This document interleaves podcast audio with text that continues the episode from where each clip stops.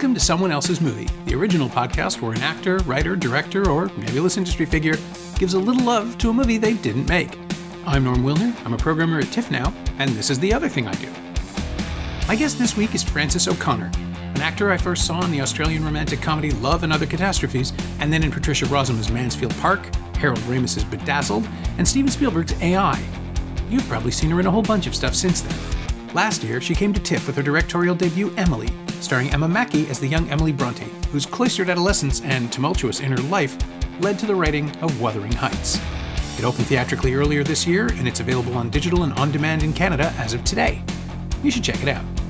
Frances picked Biutiful, Alejandro González Iñárritu's 2010 drama starring Javier Bardem as a Barcelona father whose life falls to pieces when he's diagnosed with terminal cancer, though things weren't exactly great for him beforehand since he made his living on the backs of Chinese and Senegalese migrant workers, and that bill is rapidly coming due. Desperate to secure a future for his young children, he pushes himself to the very limits of his endurance, which is the sort of drama Iñárritu loves. As it turns out, so did Frances. This is someone else's movie. I mean, Biutiful was kind of a. I mean, I love Iñárritu's work. For me, he's uh, very inspirational in terms of how he tells stories and how he shoots stories.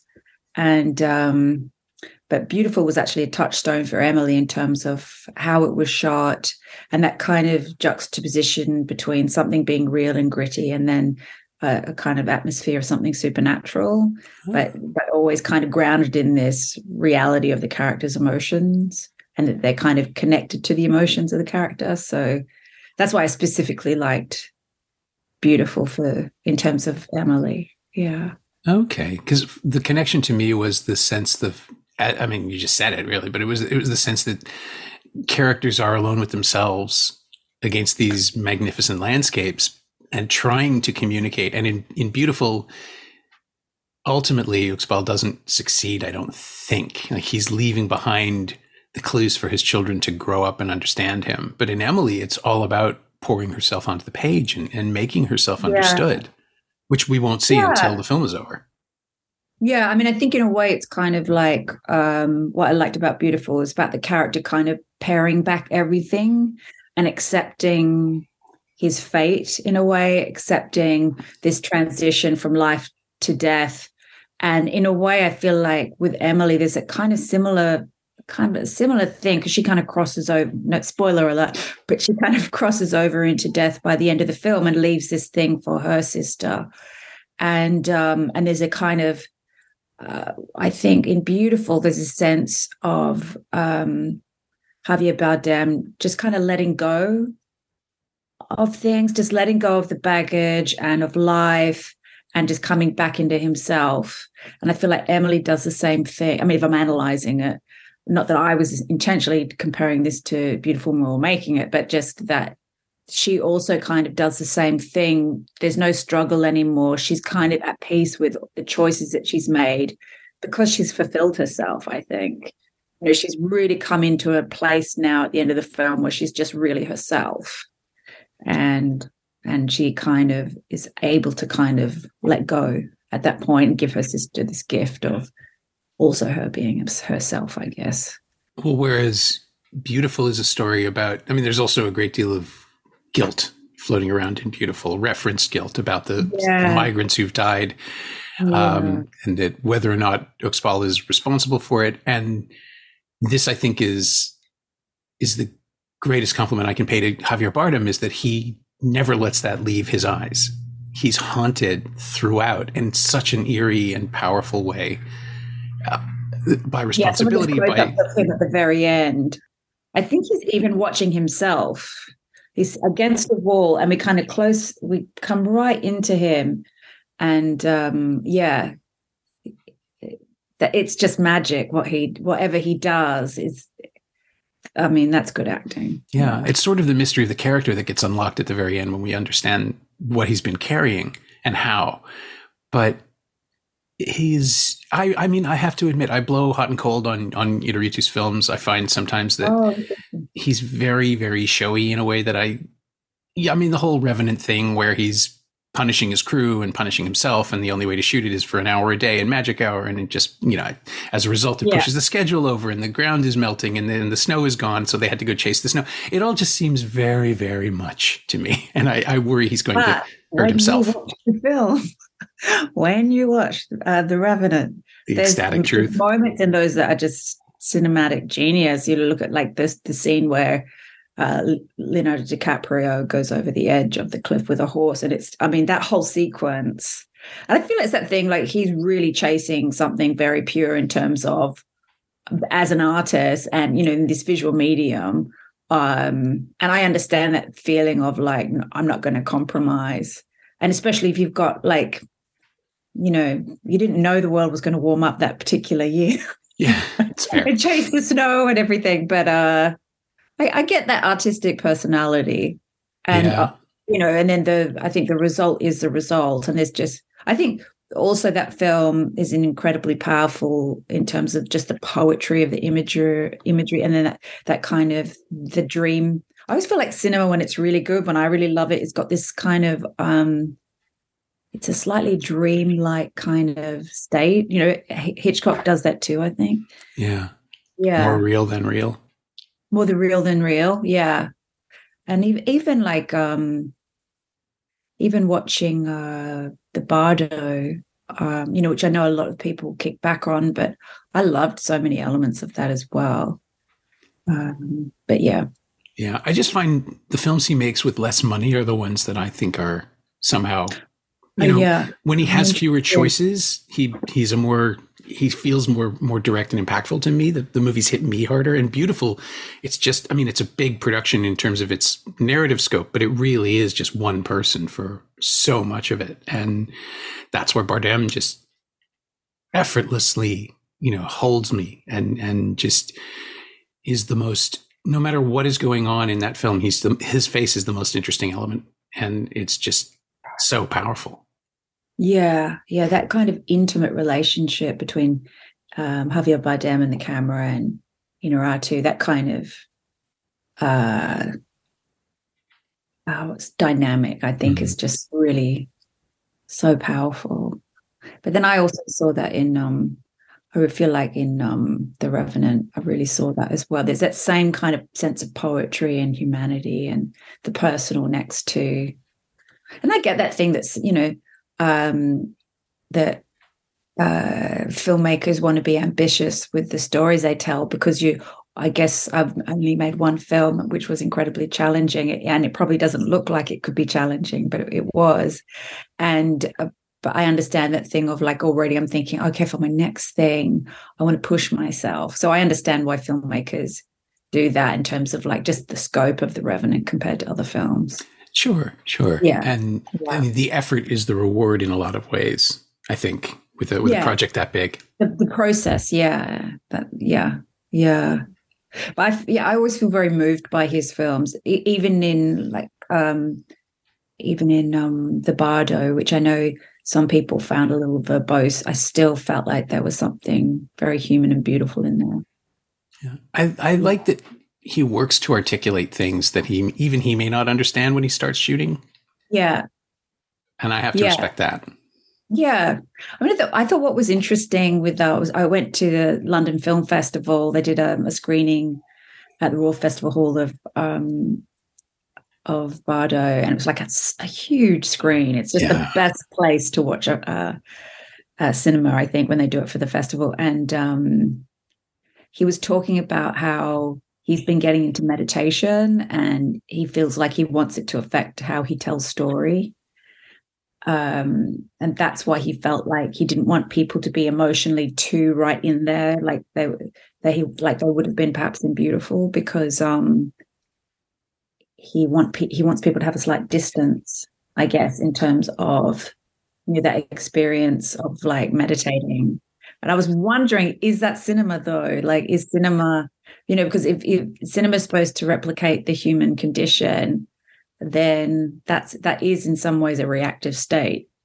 You know what i mean? So it's just like i was interesting like I, I, understand how you evolve as a human and that you, you want that to reflect your cinema but I thought, yeah, that was interesting. It is, yeah. I mean, David Lynch is famously into transcendental meditation, and and you can sort of see the points in in his career where his films become slower and more deliberative. Um, I'm thinking just the pivot from Wild at Heart to Lost Highway, where oh yeah, the most disturbing thing in that film, and maybe in all of his cinema, I think to me it just hits me every time, is the scene where uh, Bill Pullman simply disappears into a wall into the shadows and they swallow him up oh, and yeah. and it's unnerving without any reason to be it's just a i mean it could be absurdist if you played it differently but he locks us in that moment and we are forced to breathe through it and it's just the most unnerving thing and then mulholland drive also has these protracted hallucinatory sequences that feel like you know maybe hour three of a fasting meditation where you just hit yeah. something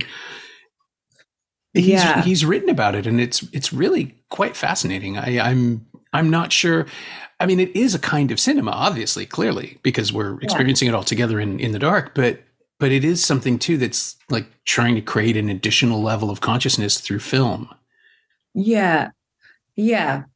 I guess it's just like what is the point of cinema? And is it is it about I mean, ultimately you want your audience to walk away with uh a feeling and a sense of meaning as well. Mm. You know, and how I, I feel like sometimes films, I think, almost isolate themselves from their audience. And I really believe it's important to tell a story that is going to affect people or make them reflect on their life or gives them something. I think. And I feel that very much with David Lynch. Like, even if it's not linear, it's still, you still walk away with something that maybe that night you're going to dream about. Or, do you know what I mean? It's, I love all that. Yeah. Films that infect you. Um, yeah. That really infect, infect you, did you say? Yeah. Yeah. Yeah. That really get into your consciousness. It's kind of great. Yeah, I think what was it? God, it's 40 years now. David Cronenberg made Videodrome, and it's all about the idea that a video signal, I mean, effectively gives you a brain tumor, but the the way it expresses itself is that hallucinations are triggered and and I saw that at I think I must have been 15 or 16 and I was just a little too young for it and it's never left me and the idea that oh, wow. a communicative device can can ruin you can can not only alter your perceptions but but alter your body completely is just one of those things that I think we're actually getting there at this point. With I do uh, too. I feel like our brain, uh, brain, and, and neural pathways are being affected by uh, how we, how much time we spend on our devices. Yeah, sure. social media and brain chemistry. Yeah, definitely. Um, it's very, it's frightening. Yeah. I think that's why I love cinema too, because I think you're forced to kind of put your phone down and to just sit in the dark with a community of people. Um, hopefully, not eating too much popcorn and uh, and and watch a story together you know and i feel like it's something that's been with us for like was it 120 years kind of cinema's been with us and so um i hope i hope i hope it I hope it stays with us. I hope we don't, you know, because it's such an individualistic kind of society now, and we like to have our, our laptops with us by ourselves to watch something. So I hope we don't stay. I, ho- I hope cinema stays. I think it's so important that it does.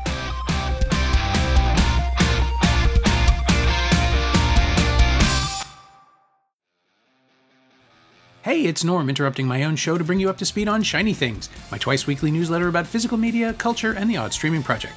Last week, I wrote about Paramount's new 4K editions of the Picard era Star Trek movies and Warner's 4K releases of The Maltese Falcon, Rebel Without a Cause, and Cool Hand Luke.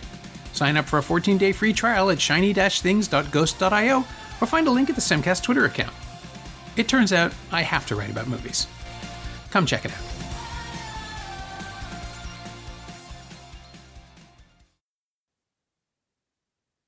I think if we survive the pandemic, if theaters survive the pandemic, I think we'll be fine. It, it might yeah. evolve, um, and we'll be chasing these niche experiences. Like there's a there's a Canadian filmmaker who's made a movie called Skinamarink. I'm, I'm not sure you've heard of it, but it's become a minor cult sensation. Skinamarink. It's a children's song here, yeah, from Sharon yeah. Lois and Bram, uh, and it's a horror film about children who wake up, two small children who wake up in in their home realize their father isn't around and that all the doors and windows in their house have disappeared. And it's shot in noisy, grainy video. It looks like the 1990s. They're disturbing public domain children's cartoons playing on the only television set. And then eventually they start hearing voices. But it's it is that sort of dream state. It's designed to put you off immediately, and um, it's become a minor sensation. Uh, it's just landed on Shutter, so I think more people will be seeing it. But but it's been selling out theaters uh, because it is such a uh-huh. such a strange and ex- exceptional experience that people either love or hate. People either plug into or dis- despise.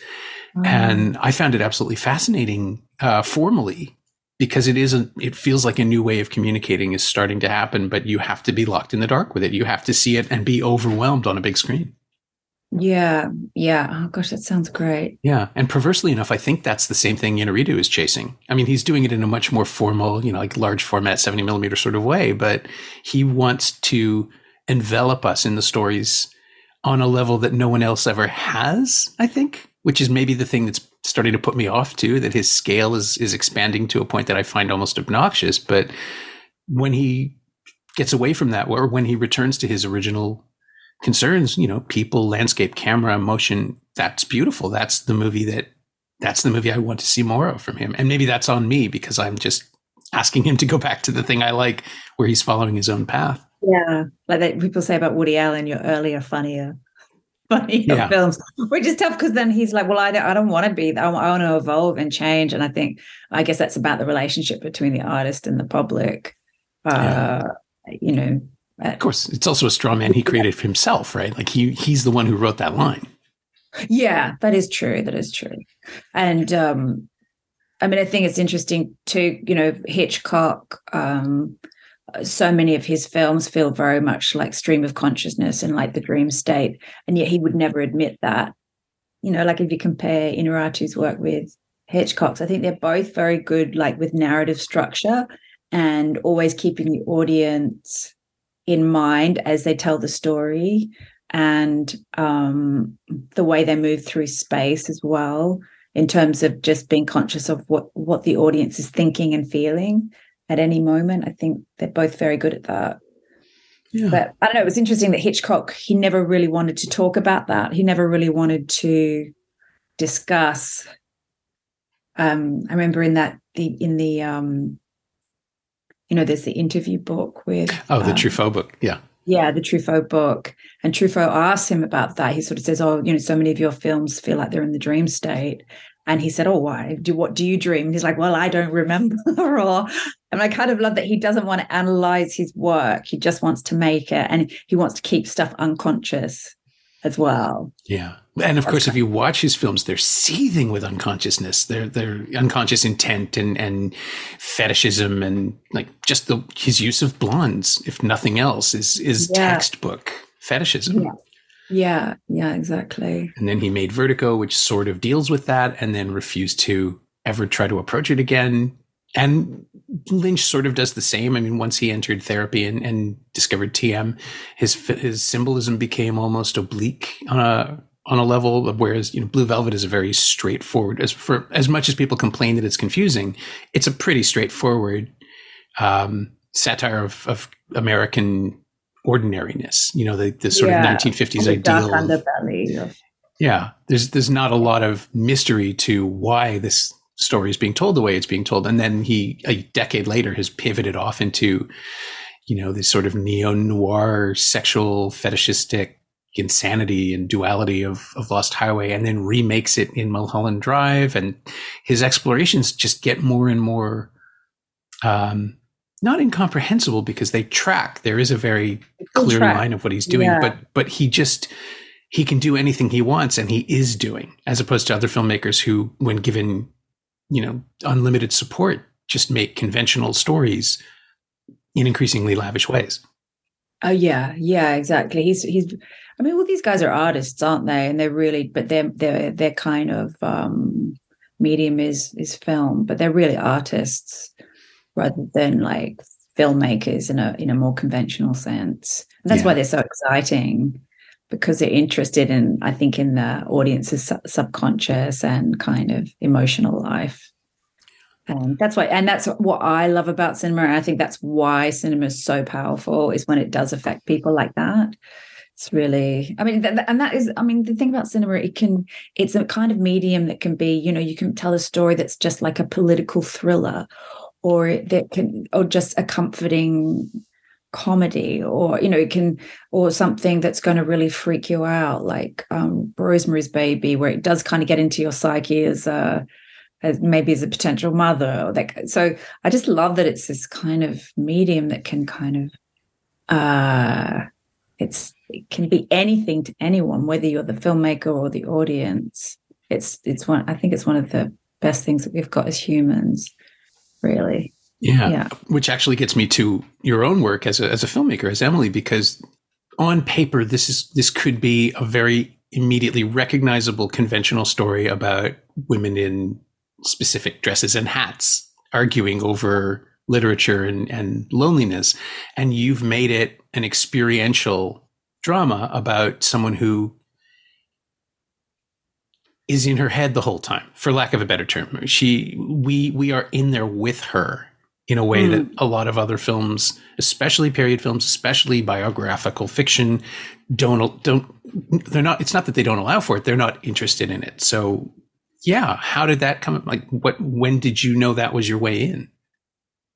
I guess I never really thought of it as a period drama. I just thought of it as a story that I wanted to tell about this character that I loved and kind of grown up with Emily, who was this kind of had had her own sense of self that was different than a lot of other people around her. And and I knew I wanted to tell this story about an underdog kind of coming to realize herself and find her voice. And um and I wanted to do that. You know I've kind of grown up with cinema. I'm a cinema geek or film geek. And so you know and I have my heroes and I I, I have my taste in terms of how I like the storytelling that really affects me and so, yeah, I did want to do a film that felt kind of handheld, intimate, and very much just centered on the introvert in the room who maybe other people aren't looking at, but we, we're looking at and we're with. That's who we're conscious of. Mm-hmm. Um, yeah. And for, yeah, and then to have moments where it becomes more uh, experiential and then moments where we're distanced. Yeah. Yeah. And Emma Mackey is someone who I would not necessarily cast to play an introvert because she's just so present in everything that that. Um, I mean, I, I, discovered her through sex education, as, as I expect most people mm-hmm. will have, and she's always pulling focus, whether she means to or not. You just can't not look at whatever she's doing in the frame. She's just so yeah. there. And then, of course, in Emily, I realized that that's the appeal, right? We're looking at her when she's not doing anything and and trying not to do something as a character. Yeah. But that's also where you place the camera. I mean, sure. camera, you you with I mean, with film, you kind of invent that narrative that you want to look at her, but the camera's on her. And if you've got a big fat close up on her here, and then everyone else is in a wide shot, like she's dominating the scene. Of I course. mean, that's the thing about cinema. But still saying that you want to look at Emma Mackey. There's something about her face, and it's not just that she's beautiful. There's something in her, her thought, the way the thoughts kind of go across her face and things. You want to, you do want to watch her.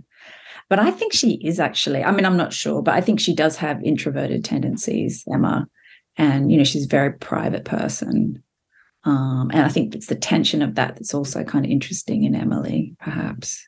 Yeah. Well, the seance sequence is the thing, and I, I won't spoil anything. Don't worry. I'll, yeah, I'll, yeah, no. But the um, the seance sequence where she's playing the push and pull of really, really wanting to participate and also being terrified of it.